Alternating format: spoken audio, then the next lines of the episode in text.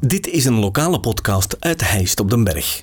Uit het boek Ikke en de Sikke, in het Heists dialect geschreven door Eddy Keulemans en Sikke Ooms, worden korte verhalen in datzelfde dialect voorgelezen. Dit vertelselke werd ingesproken door Eddy Keulemans. Zwette Rek. Vroeger ging ik zwette rek kopen, Paulinneke van Gardewies.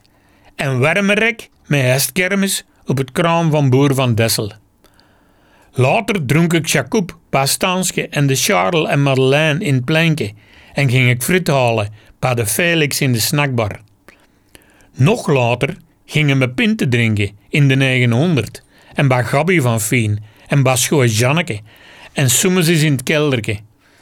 Zondags ging ik naar de voetbal, naar de bos of naar huis sportief. Daar kwam toen veel volk. Dat was een plezante tijd. Deze podcast kwam tot stand dankzij Huisdresselaars en Tropical. Volg de podcast op Facebook. Reageren kan je via de website ditishijst.be slash ikke en de sikke of ikkeendesikke.be.